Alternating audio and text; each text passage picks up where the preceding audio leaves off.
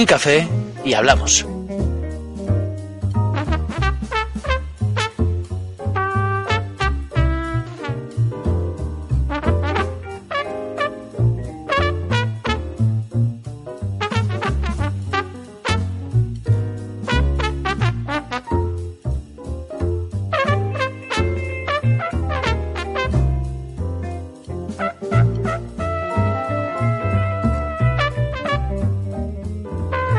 Moderado por Manuel Vicente Montesinos.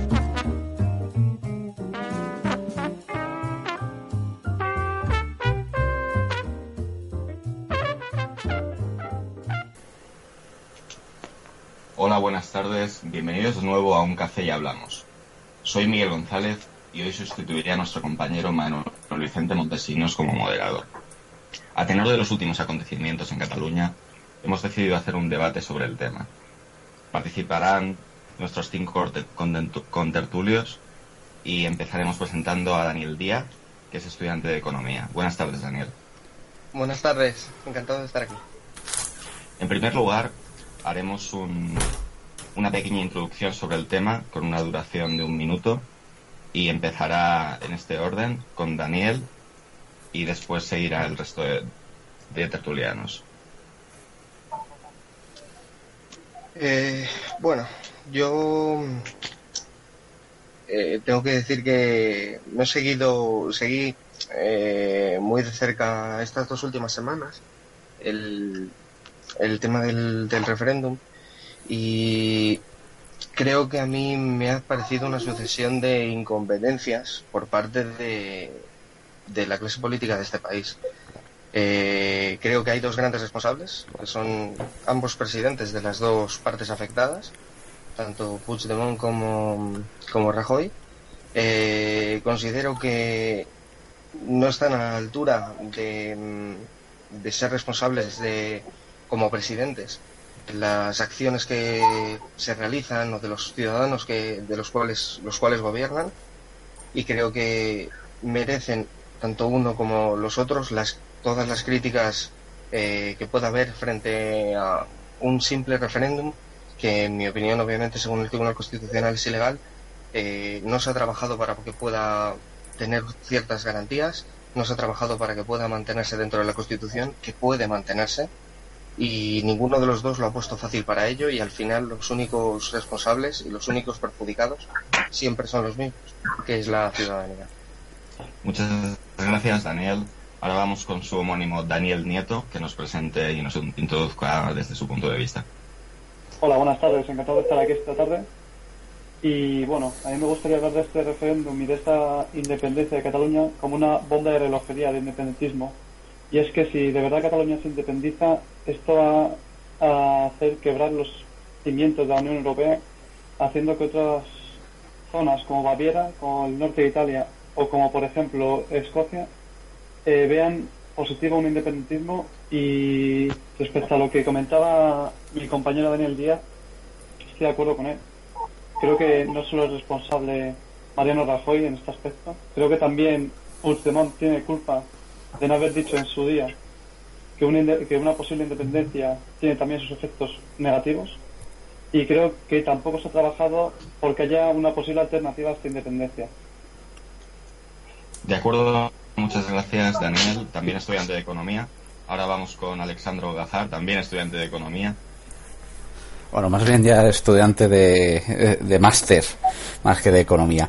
Eh, pues eh, tirando directamente de lo que han comentado los dos compañeros, es verdad, Mariano Rajoy no ha sabido llevar esta crisis del asunto catalán, pues Demón no ha sido más que un, el pedal del acelerador del coche para ir directamente a ese muro donde están chocando. Pero el problema viene de, de, mucho más lejos. Yo me atrevería a decir que ya desde el pacto del Majestic, entre lo que fue PP y la antigua Convergencia Unión, es donde se vislumbra ese problema del asunto catalán por el juego ese que se ha tenido en España siempre con los nacionalismos y que quizás es verdad que con el PNV en el País Vasco se pudo calmar, quizás porque la imagen del independentismo vasco estaba más dañada por ETA, pero en el lado catalán no ha hecho más que aumentar. De acuerdo, muchas gracias a Alexandro. Y vamos con Germán, también estudiante de Economía. Hola, buenas tardes a todos. Eh, muchas gracias por permitirme estar aquí.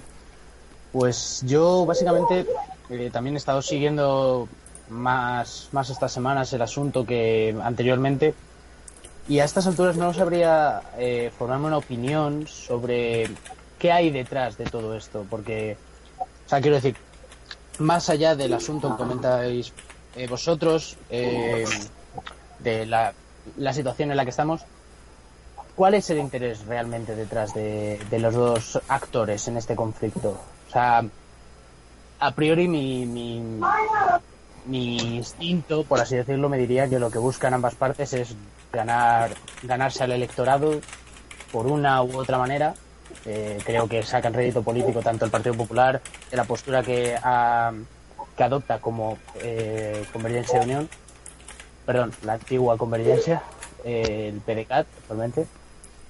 Pero también diría que un, una, un actor, o sea, perdón, un, un punto a tener en cuenta sería, por ejemplo, la noticia que vemos de que para el 2018 el secreto bancario se levantará en Andorra y quizá es lo que haya hecho explotar todo ese sentimiento independentista ahora mismo. Esa sería mi opinión así en grandes rasgos. De acuerdo, muchas gracias Germán. Ahora vamos con Jaime Paino, estudiante de Ciencias Políticas y Derecho. Hola, buenas tardes, pero es un placer estar aquí otra vez con todos vosotros. Yo en realidad ya no me quedan muchos puntos de análisis a los que a los que agarrarme, pero sí que diría que eh, todo esto al final es una situación que nunca debería nunca debería haber llegado a este punto. Y yo creo que la razón principal por la que estamos todos eh, elucubrando y, debatiendo qué es lo que está detrás o qué es lo que va a pasar a partir de ahora es porque ninguna de las partes pensó que llegáramos tan lejos. Yo estoy absolutamente convencido de que el independentismo nunca se vio llegando hasta este punto y que el gobierno de Rajoy tampoco creyó nunca que las cosas fueran a llegar tan lejos. Yo creo que ese mutuo desconocimiento, esa mutua falta de, previsión es el, el, factor principal que nos ha llevado hasta aquí. Pero bueno, ya tendremos tiempo ahora de analizarlo con más detalle. Muchas gracias, Jaime. Eh, precisamente ahora vamos a hacer una ronda de preguntas y la primera enlaza perfectamente con el último punto que destacabas. Y la pregunta es, ¿cuáles han sido los detonantes que han hecho a ambas partes llegar a esta situación? Eh, por favor, debatan. Bueno, eh, eh, yo creo que, que, han sido varios. Yo creo que han ido desde el Estatuto de Cataluña, que les fue denegado y fue un duro palo para ellos, pasando también por esta crisis pasada, del 2008, que hizo temblar las bases, eh, también con una serie de, de, malas políticas, como por ejemplo la disminución de gasto en educación y sanidad o I más D. Que, y todo esto confluyó en una fuerte no identificación con estas políticas que hizo que los independentistas sufrieran con fuerza a partir del 2011. Mm, yo no creo que las políticas a nivel nacional sean tanto el motivo, me refiero. Si miramos quién es el que toma el control de Cataluña, que es un partido, bueno, era la coalición de Convergencia y Unión, que al final viene a ser un partido democristiano y un partido que se autoproclama como liberal, pero que al final representan pues los mismos puntos ideológicos de lo que es el PP. Mm, entonces es un poco incoherente pensar que no hubieran, si hubieran tenido un país independiente en la misma situación, aplicado las mismas medidas. Yo creo que el asunto de la independencia, ya con Artur Mas, que se declaró en su día no independentista, pero a partir de, de un cierto año empieza a sumarse al discurso independentista pensando que le va a dar un buen rédito electoral y al final resulta que nunca se lo ha dado, cada vez cuando adelantó las elecciones para intentar demostrar a, al Congreso de los Diputados que él tenía fuerza en Cataluña y no le salió como quería y tenía que, depender de Esquerra. Y luego, finalmente, el punto final, y que ya es la, la bomba de relojería, es el pacto con las CUP. Que estos, entre su discurso anticapitalista y radical de la independencia ante cualquier precio es de donde ha venido este acelerón final. El independentismo en su primera fase, ya con, no del puyolismo, sino ya con Artur Mas, me atrevo a decir, no era más que la búsqueda de un pacto fiscal para tener los mismos privilegios que tiene el País Vasco. El problema ha sido el descontrol, que es lo que antes ha comentado Jaime, que ellos no se esperaban llegar a este punto y al final han llegado. ¿Y no crees, Alex, también que, que una de los eh, algo que hizo que Convergencia pegase ese viraje, como dices tú, de, de, lo que habría sido un partido popular en Cataluña, se empezase a aproximar a otras fuerzas políticas que apostaban más fervientemente por la independencia, por el caso de que empezaban, o sea, por el hecho de que empezaban a asomar casos de corrupción de, de, de su partido? Sí, sí, también creo que se ha usado, o sea, aquí hay un, protagonista claro o que ha intentado ser el protagonista, que era Convergencia. Convergencia, eh, en el momento que toma de nuevo el control después de las dos legislaturas del tripartito de izquierdas y se suma inmediatamente a la independencia, es verdad, le pasan dos cosas. La primera, y que puede ser la más relevante, es que en 2011 el Partido Popular gana con mayoría absoluta y Convergencia y Unión no sirven para nada en el Congreso para pactar presupuestos y entonces no pueden ofrecer a los catalanes nada de lo que le han prometido en campaña electoral. De ahí viene que el adelanto de las elecciones a 2012 que al final no les funcionó porque de 62 diputados pasaron a 50 y Esquerra, que no era un partido grande, pasa a ser la segunda fuerza más votada, desata todas las alarmas. Y ahí empieza todo el discurso independentista, la dependencia de Convergencia y Unión con Esquerra y todo ese viraje masivo de un partido que se ha declarado siempre catalanista en el sentido de que es regionalista, quiere tener su control y tener al final un pacto fiscal y parecerse al País Vasco, a pasar a la independencia. Y sí, eh, lo de Convergencia y Unión huele bastante a también sumar que como los casos de corrupción se estaban destapando, hay que taparlos con una banderita y la banderita es la estelada. Que al mismo tiempo el Partido Popular, en vez de contra, contraatacar con tiempo, cuando empezaba a verse problemas con el asunto nacionalista que podían haberse actuado, prefirió seguirle el juego para tapar su propio problema, que también estaba destapándose, y al final tienes que el Partido Popular con la bandera de España tapa su porquería, Convergencia Unión, ahora PDCAT y Demócratas per Cataluña y todo este mm, lío de, de siglas, tapa con la estelada su corrupción. Yo ahí sí que estoy, sí que estoy muy de acuerdo. Eh, sí que estoy muy de acuerdo con Alex en el sentido de que tanto Puigdemont como Rajoy, o bueno, los partidos en general, han utilizado el independentismo desde hace mucho tiempo para precisamente mm, desviar la opinión pública de lo que se supone que deberían ser pues, unos gobiernos que se dedican a resolver los problemas de, los demás como tienen sus propias eh, sus propios problemas internos. Incluso quizá muchas cabezas de, sus partidos están implicadas precisamente en esos problemas. Eh, creo que han utilizado tanto uno como otro eh, el problema del independentismo para, para sacar ese rédito político. A mí no me cabe ninguna duda que Puigdemont va a ganar eh, adeptos en las próximas elecciones o el partido Junts per Sí va a ganar las eh, va a ganar muchos más votantes de aquí a las próximas elecciones y Rajoy igualmente también lo va a hacer. O es decir, porque al final lo único que han hecho ha sido eh, poner un muro eh, en base al independentismo. Es decir, ahora mismo la razón de voto de muchas personas está solamente centrada en, en ese tema y evitan que se puedan, que esa persona que busca también o que tiene otras prioridades a la hora de pues, en, su vida política para, para poder elegir quién quiere que le gobierne, deja de pensar en esas cosas que va a tratar como secundarias y va a apoyar a, al partido que solamente en ese tema esté de acuerdo con él. Y al final lo que han creado, que además me, parece una estrategia típica de partidos, o sea que tampoco es nada de extrañar, pero a mí lo que me parece realmente deplorable es el odio con el que se han atacado los unos a los otros, porque esto al final lo que tiene son consecuencias hacia la ciudadanía. Y ese odio se acaba traspasando a la ciudadanía, que son los que al final se acaban peleando, como al final pasó este domingo. O sea, es decir, el odio creado en España es muy difícil de, solucionar después de la incompetencia de cada uno de los partidos que han sido responsables de, pues de todo este transcurso hasta, hasta lo que ha pasado el 1 de octubre.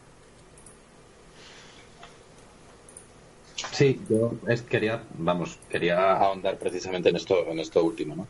Que es que eh, evidentemente las, las, razones y las estrategias de los partidos políticos y el hecho de que hayan utilizado el, el, asunto de la independencia para tapar sus respectivas vergüenzas es cierto, no lo discute nadie, pero creo que ya es demasiado tarde para hacer este tipo de análisis. Es decir, eh, después de lo que hemos visto este último mes, y yo diría este último mes, para mí el, punto de inflexión son los dos plenos del Parlamento que se celebraron a principios de septiembre, eh, y a partir de ahí creo que estamos hablando de otra cosa. Es decir, ahora ya no estamos hablando ni de, ni de estrategias de partidos, ni de ni de, ni de posibles campañas, ni de, ni de ganas de rédito electoral. Estamos hablando de una fractura social que es brutal y que se vio el, 1 de octubre y que se ha visto a lo largo de esta semana pues con la manifestación de la huelga política, como se quiera llamar, del otro día, con las manifestaciones de ayer en Madrid y hoy en Barcelona y con el propio 1 de octubre. Es decir, no se puede olvidar que el 1 de octubre, cuente quien cuente, pero el caso es que el gobierno central no ha discutido las cifras, pero que dos millones de personas hayan ido a votar no es ninguna tontería. Y, eh, vamos, podemos seguir eh, eh, analizando durante, durante muchos años cuáles fueron los mensajes de los partidos y cuáles son las causas que están detrás, pero creo que ahora el problema real es que es posible que incluso haya una mayoría de catalanes que se quieran ir. Y ahora sí que quieren. Y eso es un problema. Yo creo que es el gran problema. Muchas gracias, Jaime. Hemos estado hablando sobre las causas políticas. Sin embargo, como estudiantes de economía, ¿qué opináis sobre las causas económicas? Eh, ¿Son ciertas? ¿Se ha mentido? No, la mayoría son ciertas y se ha dado mucho aviso por parte de distintos economistas. Por ejemplo, el expresidente de, del Parlamento Europeo, eh, Josep Borrell, eh, hasta publicó un libro que os lo recomiendo a todos, titulado Las cuentas y los cuentos de la independencia, donde hizo un recopilatorio de todo el discurso independentista de los 16.000 millones de euros que recuperarían con la independencia y al final, eh, el libro te viene a reflejar que alguien, sin ni siquiera tener conocimientos de economía, mirando un poco debajo del discurso, se iba a encontrar que no, que se están obviando un montón de gastos que existen, que se está intentando eh, maquillar las cuentas y al final eso para empezar como ya eh, la promesa de que van a ganar dinero es falsa. Ahora otros economistas como Juan Ramón Rayo, han argumentado que una independencia de un territorio a corto plazo es nefasta, pero a largo plazo, el problema es establecer cuándo es ese largo plazo, sí que tendría un, beneficio. Ahora mismo, como estamos en el corto plazo, ¿qué vemos? La caída de la confianza, la huida de empresas y el hundimiento del crecimiento económico. Sí, y... yo estoy... Ah, bueno, perdón, Jaime. Eh, no, no. yo, eh, yo lo que me era, eh, era yo, Daniel. Y yo estoy de acuerdo con, con Alex, y es que eh, precisamente ese es uno de los puntos que, que ayudarían a los, a los independentistas ahora mismo a no irse de, España. Y es que, al fin y al cabo, si Cataluña se independiza, perdería muchísimo y, y esa no integración, posible integración en Europa o en otros organismos como OMC, eh, lastrarían demasiado a Cataluña como para poder ganar ese dinero que los independentistas dicen que, acabarían ganando. Y, y al fin y al cabo, esa independencia sería un suicidio para Cataluña. Ya lo estamos viendo, con la salida de otros bancos. Hay un, un pequeño comentario. Yo discrepo que explicándoles y que entiendan las causas económicas vayan a cambiar de idea. El nivel ya de asimilación de o todo o nada ha llegado a bastante población. Ahí a plantearse la independencia, aunque haya unas causas, pero no las actuales, sino ya me atrevo a decir de heridos. Porque el nivel, el, nivel de violencia y odio que está habiendo mm, es bastante alto. Yo considero que, la mayoría silenciosa de la que se habla es mucho más numerosa de la que se hace ver por la televisión. Bueno, hoy, hoy se ha manifestado esa mayoría silenciosa en, Barcelona. Y la verdad, Lance, yo creo que luego supongo que profundizamos un poco en las manifestaciones de, que han habido en toda España, pero la de hoy en Barcelona es muy simbólica. Sí, pero tampoco es que esto sea en catalán los que han ido a la manifestación. No, podemos fiarnos de manifestaciones ni de ni de ese tipo de. No, sí, sé que no tenemos que fiarnos de manifestaciones, pero quieras o no, eh, de donde saca toda la foto siempre es de donde se construye el, discurso político. Si no hubiera habido las cargas policiales, no estarían diciendo España nos pega. Y ahora. Bueno, sí, eh, comenta. Eh, bueno, precisamente quería, quería intervenir en el sentido de que estamos centrándonos en las causas del problema. Ahora, dado que el, debate está siguiendo esta línea cronológica, vamos a centrarnos en las consecuencias. Una vez ya todos los hechos están consumados, me gustaría preguntaros, ¿ha sido correcta la actuación del gobierno central ante este desafío? Yo, yo al menos creo que no. Creo que, creo que un, partido del gobierno, un, partido político, mm, sin estar en el gobierno puede estar defendiendo mm, determinadas de determinados pensamientos sin ningún tipo de problema. Un, partido en el gobierno necesita establecer, o sea, está obligado a establecer una paz social dentro de su gobierno. Y creo que mientras, creo que eh, hay dos problemas, que son el problema de la independencia y otro, el problema del referéndum. Centrándonos en el, problema del referéndum, eh, creo que para mí fue un error, eh, y ha sido un error durante varios años, no escuchar a, a, las personas, a la población, que quería celebrar un referéndum, que de por sí no tiene ni siquiera ni, que ser vinculante. Es decir, un referéndum no es nada, no sé, no es, no es una declaración de guerra, no absolutamente no tiene ningún tipo de problema. Y mm. desde el gobierno, precisamente por, no querer escuchar, al igual que tampoco ha querido escuchar eh, Puigdemont a las demás formaciones políticas para buscar esa mayoría en el Congreso, al igual que él no lo ha querido hacer, tampoco lo ha querido hacer eh, Rajoy, a, la ciudadanía que dentro de un territorio que forma parte del, territorio que gobierna, eh, eh, se estaban se estaban pidiendo una serie de cosas que ni siquiera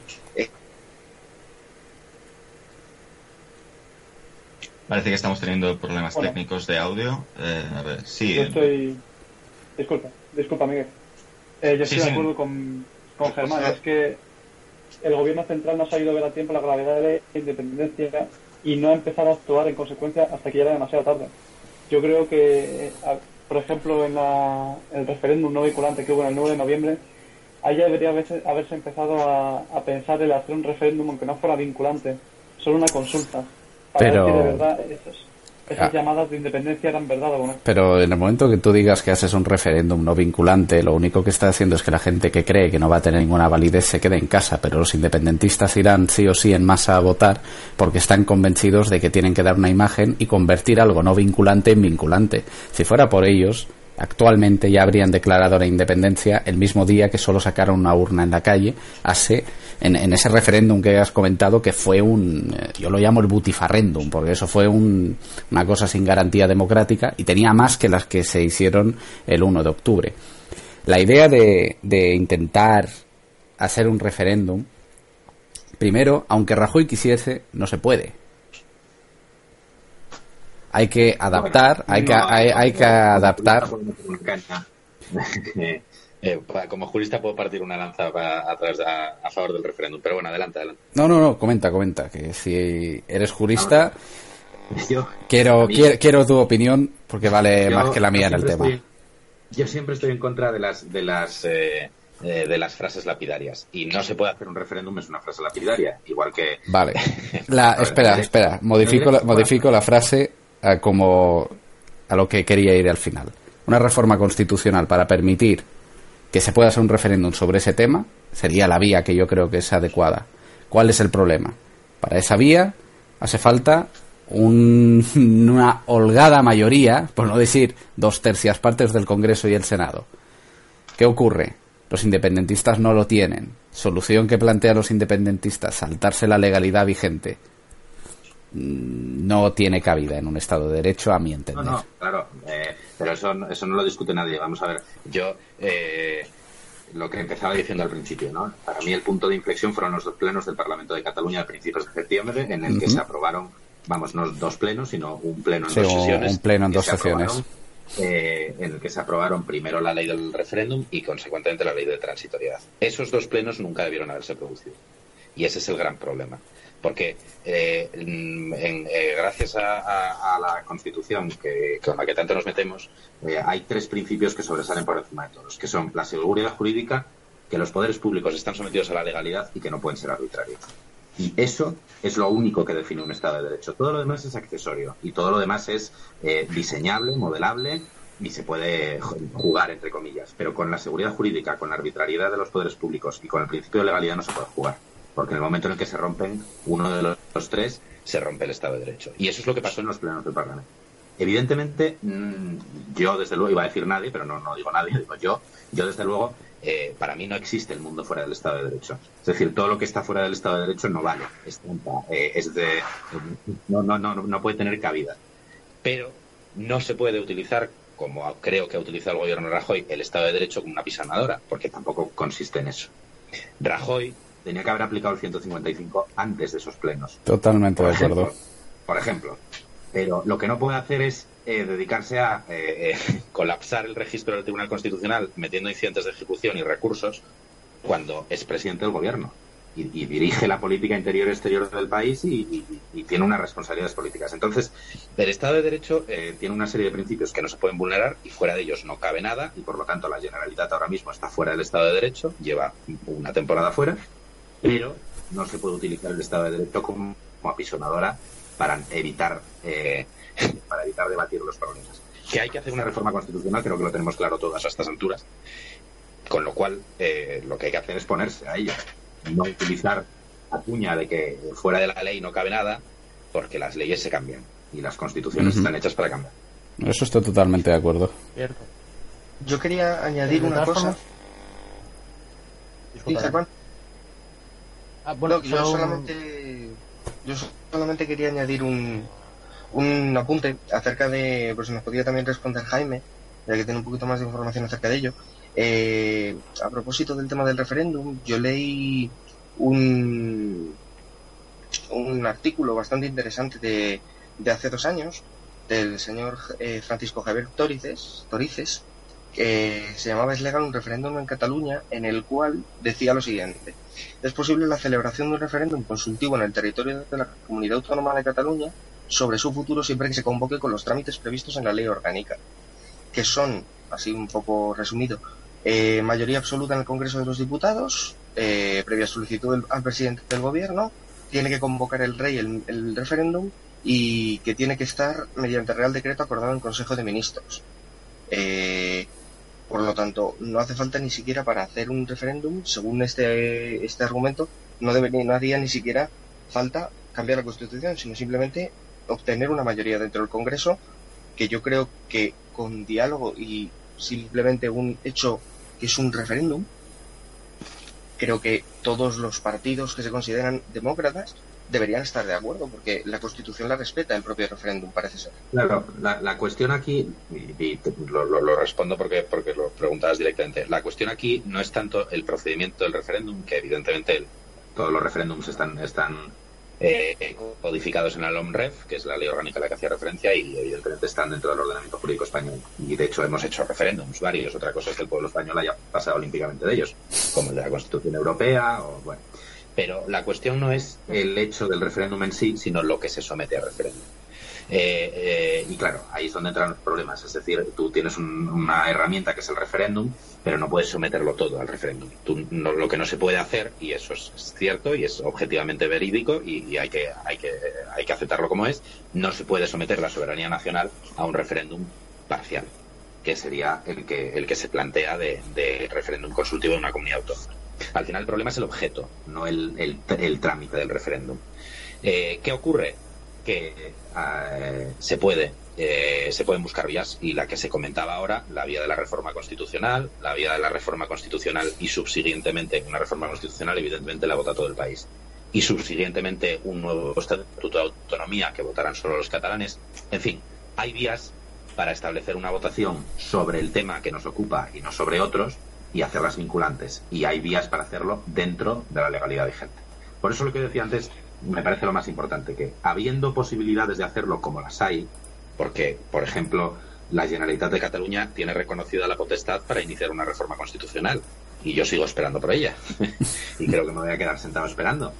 Es decir, habiendo trámites como los hay, porque la Generalitat podía haber pedido una reforma constitucional que se tendría que haber debatido en el Congreso y que se podría haber negociado y no lo y eligió no hacerlo, eligió ir a las bravas. Habiendo trámites como hay, fuera del Estado de Derecho no cabe nada, pero dentro del Estado de Derecho cabe todo.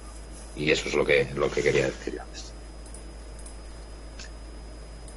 Muchas gracias, Jaime. Es- hablando de las cosas que caben y las que no caben, en el caso de una declaración unilateral de independencia por parte del gobierno de Cataluña, ¿qué debería hacer el gobierno en este caso? Bueno, evidentemente una declaración unilateral de independencia no cabe. no está dentro de, de lo que cabe dentro de un Estado de Derecho, ¿no? Eh, vamos, por seguir yo ya que ya que está hablando y luego ya me callo. pero, pero vamos, si hay una declaración unilateral de independencia el martes, eh, eh, lo mínimo que puede hacer el gobierno es aplicar el artículo 50 155, insisto, lo mínimo. A Ah. partir de ahí todavía hay un par de cosas más que hacer. Sí, porque podría coger el estado de sitio, podría haber de hacer tomar todas las competencias. Eso ya Bueno, lo de del sitio Me 155. parece que es constitucionalmente discutible porque no hay una invasión armada, pero el estado de excepción. desde Eso, el de. Perdón, perdón, que me he ido. Me he pasado encaja. a ese. Y una cosa que, que también tendría que pasar luego es quizás revisar para ver si copiar un poquito a la constitución alemana en los artículos que tiene sobre prohibición de partidos que atentan contra la constitución para evitar en un futuro eh, nuevos casos, diría yo. Sí, pero ese artículo que tiene la, la Constitución alemana puede usarse también como arma para evitar ciertos partidos que pueden resultar poco, favor- poco favoritismo para el partido que haya en el gobierno en ese momento. Mm, Es decir, usar con intereses políticos No, ese artículo. ese artículo. Yo, eh, te- eh, contestas tú, la contesto yo. de partidos, la ilegalización de partidos es una cosa compleja, peligrosa. Sí. Hombre, yo. Yo sí que, sí que no estoy de acuerdo en, en aplicar ese tipo de leyes porque al final eh, sí te pueden venir muy bien para cuando realmente es muy factible, pero realmente mm, ¿qué determina que un todo un partido político con toda su estructura y con todos sus, sus votantes detrás merecen ser renegados? No. Porque mm, las cabezas visibles de un partido o las personas que al final deciden en un partido eh, acaban llevando a- al desastre a todas aquellas personas con sus mismas ideologías, aunque estén fuera de la ley y aunque, eh, o- perdón, no fuera de la ley, aunque estén en desacuerdo con, con la ley actual, Ojo, ojo, ojo. eh, creo que están en su derecho Pero estar. tú mismo acabas de decir una cosa. Has dicho una cosa es estar des- en desacuerdo y otra estar contraria a la ley. Por eso, en Alemania, uno que está contrario a la ley, que está atentando, es ilegalizado. Uno que piensa Cuando- distinto. cuando se determina Aquí- que ese partido es, un- es el conjunto, el conjunto del partido es el que está atentando contra la ley. A lo No, mejor está atentando unas personas del partido y eh, extenderlo hacia todo el partido. Cuando el partido asume totalmente un, un pensamiento. No, cuando el partido asume como propio algo que está haciendo uno de sus líderes o uno de sus afiliados, bueno, más bien uno de los líderes o un cargo público electo por esas siglas, está dándole apoyo a eso. Ahora, en el, pro- en el momento, en el, espera un momentito, un momentito. Pero si tú ilegalizas un partido porque se ha saltado la ley, cosa que yo lo veo lo más normal del mundo, esos votantes y los miembros del partido que no tenían nada que ver crearán otro partido y recogerán a sus votantes. No es algo tan difícil de, de hacer. Me refiero, alguien, Bueno, tres, Entonces, tres personas lo ¿cuál era hacen. Un ejemplo muy sencillo. Eh, por esa regla de tres, eh, hay unos cuantos partidos en España que deberían estar ilegalizados. Sí, totalmente de No acuerdo. Hay, hay, hay una lista y al- quizás un poco larga. no creo que la solución a nuestros problemas actuales sea eh, eh, disolver e ilegalizar la mitad de los partidos constitucionales. La pregunta, o sea, la cuestión aquí, que es lo que en Alemania se llama democracia militante, es que no se puede ser antidemócrata. Exacto. Solo existe en Alemania. O sea, no hay ningún país del mundo más que Alemania que haya introducido esa cláusula constitucional. Evidentemente Alemania lo hizo por unas razones históricas que todos Sí, conocemos todos y, que, conocemos, sí. y que, bueno, que son, y que son comprensibles y aceptables. Pero, y esto ya es una opinión absolutamente personal, la grandeza de la democracia eh, está eh, precisamente en, en que gana siempre. Es decir, eh, la democracia en el momento en el que tiene que prohibir opiniones que son contrarias a ellas es que es débil y es que tiene riesgo de perder. Y yo creo que no tendríamos que entrar en ese tipo de debate. Es decir, prohibir un partido que va contra la Constitución no es lo mismo que prohibir un partido que va eh, A, a reformarla, por ejemplo. a reformarla. Ahí está. Entonces, Yo, yo separo es eso línea- claramente. Es una línea, ya, pero es que esa línea es muy difusa. y es muy fácil de traspasar eh, cuando se está hablando o cuando se está escribiendo y es muy, muy, muy, muy fácil de, de pervertir. Entonces, yo el tema de la democracia militante, evidentemente para Alemania, que eh, sufrió lo que sufrió, lo puedo entender, pero creo que en una democracia como la española, con todas sus eh, imperfecciones, eh, todos los partidos caben. Y la demostración de lo que estoy diciendo es que eh, Bildu tiene ahora mismo, no recuerdo los escaños que tiene en el País Vasco, y no se discute. Muchas gracias, Jaime. Bueno, Perdón, perdón, sí, sí, sí, sí, sí, Da- Daniel, por favor, Eh, yo, estoy totalmente de acuerdo con Jaime. Es que en el momento en el que una democracia necesita usar la fuerza bruta, como se vio el domingo, para hacer valer la ley, eh, es, lo que, dice- es lo que él dice, es una democracia débil. Esa democracia no debería de, de hacer valer las leyes por, es- por medio de esas armas.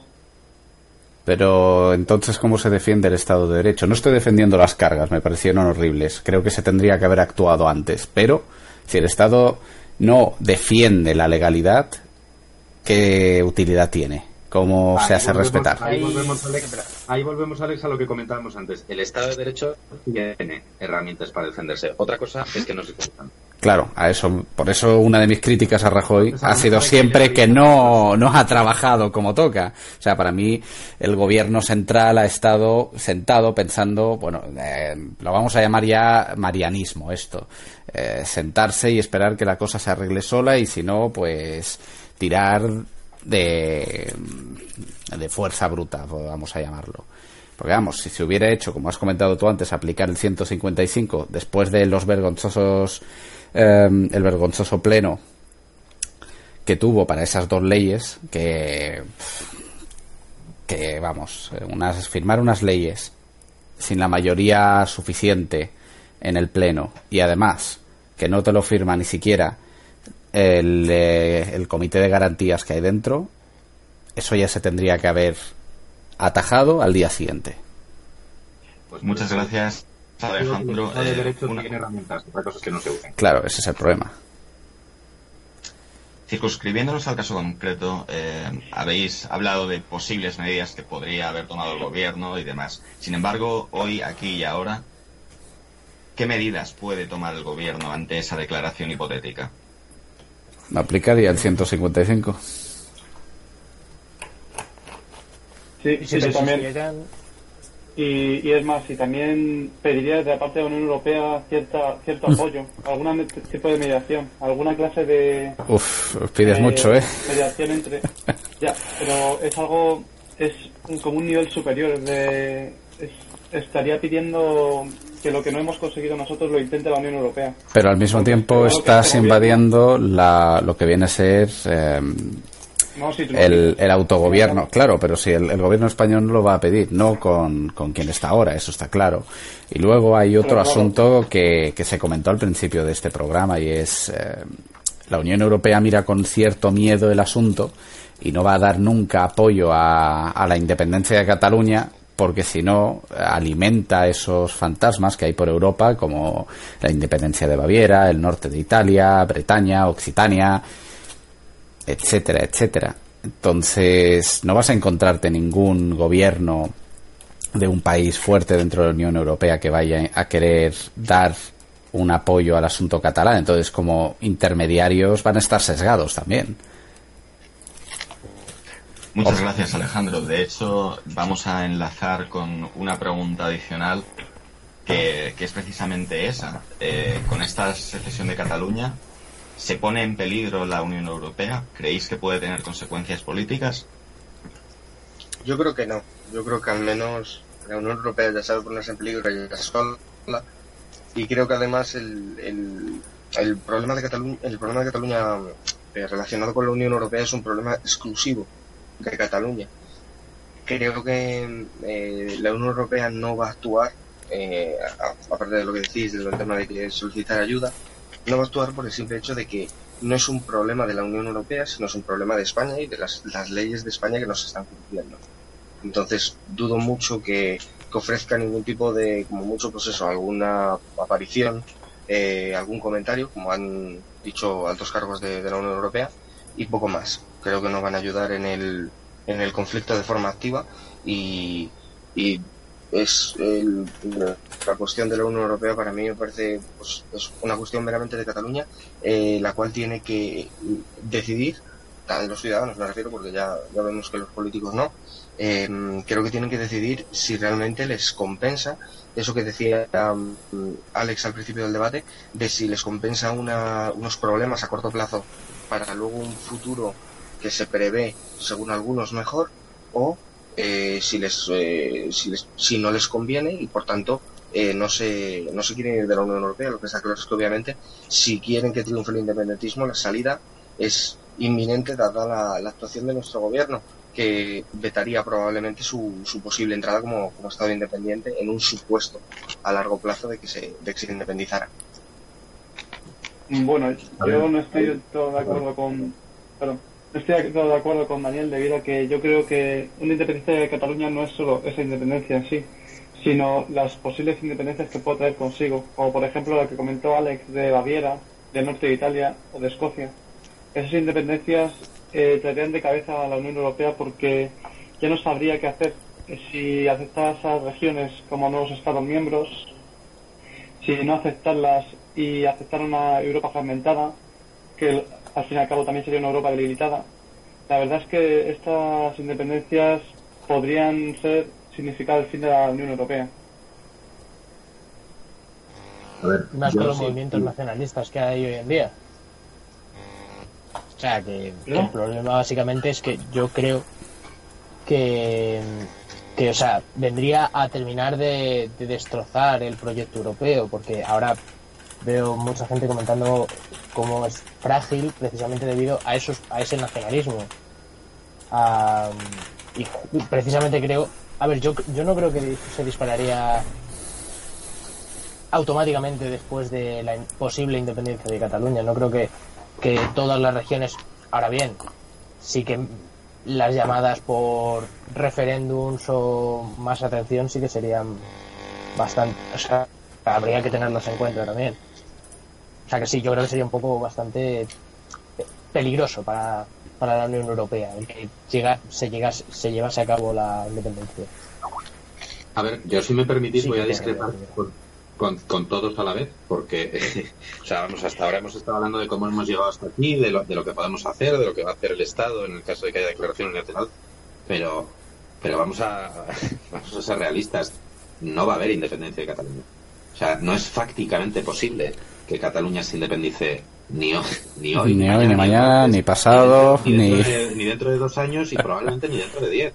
Es decir, eh, o sea, una independencia de un Estado es un proceso no solo político, sino también económico, administrativo, que, que, que, que, que no, que no pasa de un día a otro. Es decir, yo de la ley de desconexión. que, o sea, un- un No, eso es una no cosa. un- no es un- o sea, un Estado no es un cargador de móvil que uno pueda coger, desenchufar y enchufar en otro sitio. No es- no, esto no funciona así. Y, ahí tengo que romper una lanza absoluta a, a- a favor de, de Joan Coscubiela en aquellos dos plenos. Las intervenciones de Joan Coscubiela fueron absolutamente demoledoras porque, porque era, era poner negro sobre blanco lo que, lo que va a pasar. Oiga, usted se va a declarar independiente. Al día siguiente, primera pregunta, ¿qué va a hacer usted con la policía y la Guardia Civil? No sé, vale. Segunda pregunta, eh, ¿usted se declara independiente? Hoy estamos a 8, eh, 9, 10, o- 10 de octubre. Usted el día 31 tendrá que pagar pensiones y nóminas. ¿Cómo las va a pagar? No, no sé. Vale. Usted va a empezar a mandar notificaciones a sus ciudadanos para que paguen Hacienda, pero supongo que la, agencia tributaria de Montoro no se va a quedar con los brazos cruzados. ¿Los ciudadanos a quién van a pagar impuestos? ¿A usted o a Montoro? Hombre, vamos a ser serios. Es decir, la independencia de Cataluña no se va a producir y como tal, en Telequia, que no va, que- que es un- que es una hipotética situación que no va a llegar, ni pone en riesgo a la Unión Europea, ni ponen eh, ni mucho menos al contrario, creo que hace un flaco favor a todos los movimientos independentistas que hay en el resto del continente, es decir, mire, eh, vamos a vamos a comportarnos con un mínimo de rigor. Ustedes no se pueden independizar a las bravas y esperar que, que, todos digamos, ah, bueno, pues se han ido, pues vaya, pues, pues esperemos que vuelvan. No, no, eso no funciona así. Es decir, la independencia de Cataluña no se va a producir. Otra cosa será que el gobierno tenga que aplicar el 155, que no, que Puigdemont dimita o que haya que detenerlo. Eso ya son cuestiones en las que no quiero entrar. Pero Cataluña no se puede independizar de España. No porque no quiera, no porque no, eh, o porque se lo impidamos nosotros. Es que no es prácticamente posible. Es decir, hace falta tal alineación de cosas para que un Estado sea independiente que, no se va a producir nunca. Entonces, yo es una hipótesis sobre la que no me gusta trabajar porque, porque, porque creo que no lleva ningún sitio. Bueno, pero yo creo que aún así, si, si Cataluña consiguiera de alguna forma, o por ejemplo, mediante un referéndum al final consiguieran una mayoría en el Parlamento, o consiguieran algún cambio en la Constitución y consiguieran ser independientes, entonces se darían las consecuencias que yo he dicho anteriormente. Yo tampoco creo que Cataluña sea independiente Claro, pero yo esta pregunta la, la enfocaba más eh, mediante un ¿qué pasaría si Cataluña se independizara? Sí, sí, bueno, está claro. Sí, con, con, hipotéticos siempre podemos trabajar, ¿no? Pero vamos, yo, yo a lo que voy es más un poco a lo, a lo inmediato. Y sobre todo a la pregunta es, vamos, si es un peligro para la Unión Europea, hombre, evidentemente si de aquí en cinco años hay una reforma constitucional brutal, se permite el derecho de autodeterminación y luego votan y lo aprueban y la comunidad internacional lo reconoce, hombre, pues sí, supongo que sería un problema. Como también creo que, que ese vínculo, que, que, ese, que ese rosario de, de circunstancias tampoco se va a producir, pues pero bueno, sí, sí, está claro. Y además lo hemos visto, yo creo que lo hemos visto esta semana con, las, los movimientos del Sabadell, de la Caixa, de gas natural, que, no es posible, vamos, que, no, hay, infraestructura económica y, se convertirá en un estado, pues no quiero decir fallido, pero vamos, cerca. No obstante, esta cuestión de la independencia se ha utilizado en muchos casos por el, por el gobierno y por ciertos partidos políticos para obtener cierto rédito. Y en este caso, eh, cuando ambas partes se han sentado a dialogar, en muchas ocasiones se han, se han otorgado concesiones. En este caso concreto, ¿qué concesiones creéis que se podrían realizar para evitar esa hipotética independencia? Yo creo que ninguna. Ya se les ha escapado de las manos como para estar con el asunto de intentar lograr el cupo vasco. Hace quizás un par de años, en 2011, pues sí, ahí podría haber funcionado. Pero a día de hoy, no. Pues yo creo que, que alguna concesión, algún algo como lo que tú comentabas del cupo vasco, pues llegar a, tal dimensión sí que se podría hacer, por lo menos para acallar ese pensamiento independentista que, lleva muchos mm, años. Yo sigo dudando que, que, eso vaya a funcionar. Me refiero, Tú ahora, después de todo lo que ha ocurrido, después de la carga policial, después de, ahora las manifestaciones de, de la mayoría silenciosa, después de todo eso, si tú ya tienes dos bandos que se han polarizado y uno quiere la unidad pero sin conceder nada, porque si no se sentirá como que ha perdido y que el que ha protestado y ha montado todo este circo gana, y el otro quiere sí o sí o la independencia o nada. En ese marco no hay un punto intermedio claro y el cupo no lo van a aceptar. Bueno, yo ahí yo no lo diría tan con tanta firmeza. El cupo, un modelo como el vasco y como el navarro es un, es un ofrecimiento muy, muy, muy goloso. Sí, pero los, efectos, ¿eh? los efectos al día siguiente de darle un cupo como el vasco y el navarro a Cataluña, es que hasta yo mismo voy a pedir el cupo por, por Baleares. Y yo soy una persona que no defiende ese sistema. Pero eso es otra historia. Que, el, que vamos a tener que reformar el sistema de financiación autonómica, no solo para sí, no, eso, eso es verdad, que, acabará tocando. El sistema autonómico creo que es una evidencia. Con lo cual, yo no descartaría trabajar en una hipótesis eh, similar a la del cupo. Otra cosa es que luego haya que introducir algún elemento de singularidad para contentar bueno, en fin, lo que viene siendo la base de todo esto, que es el hecho diferencial, ¿no? Pero, pero bueno, que, vayamos hacia un sistema de cupos, yo no lo descartaría. Muchas gracias, Jaime. Y fuera de, todas estas medidas económicas, dado que habéis afirmado que la actuación del gobierno no ha sido ejemplar, ¿qué, qué creéis que se podría hacer en un futuro diálogo más, más largo placista? Uf, más que diálogo, yo personalmente la competencia de educación miraría bien quién la tiene.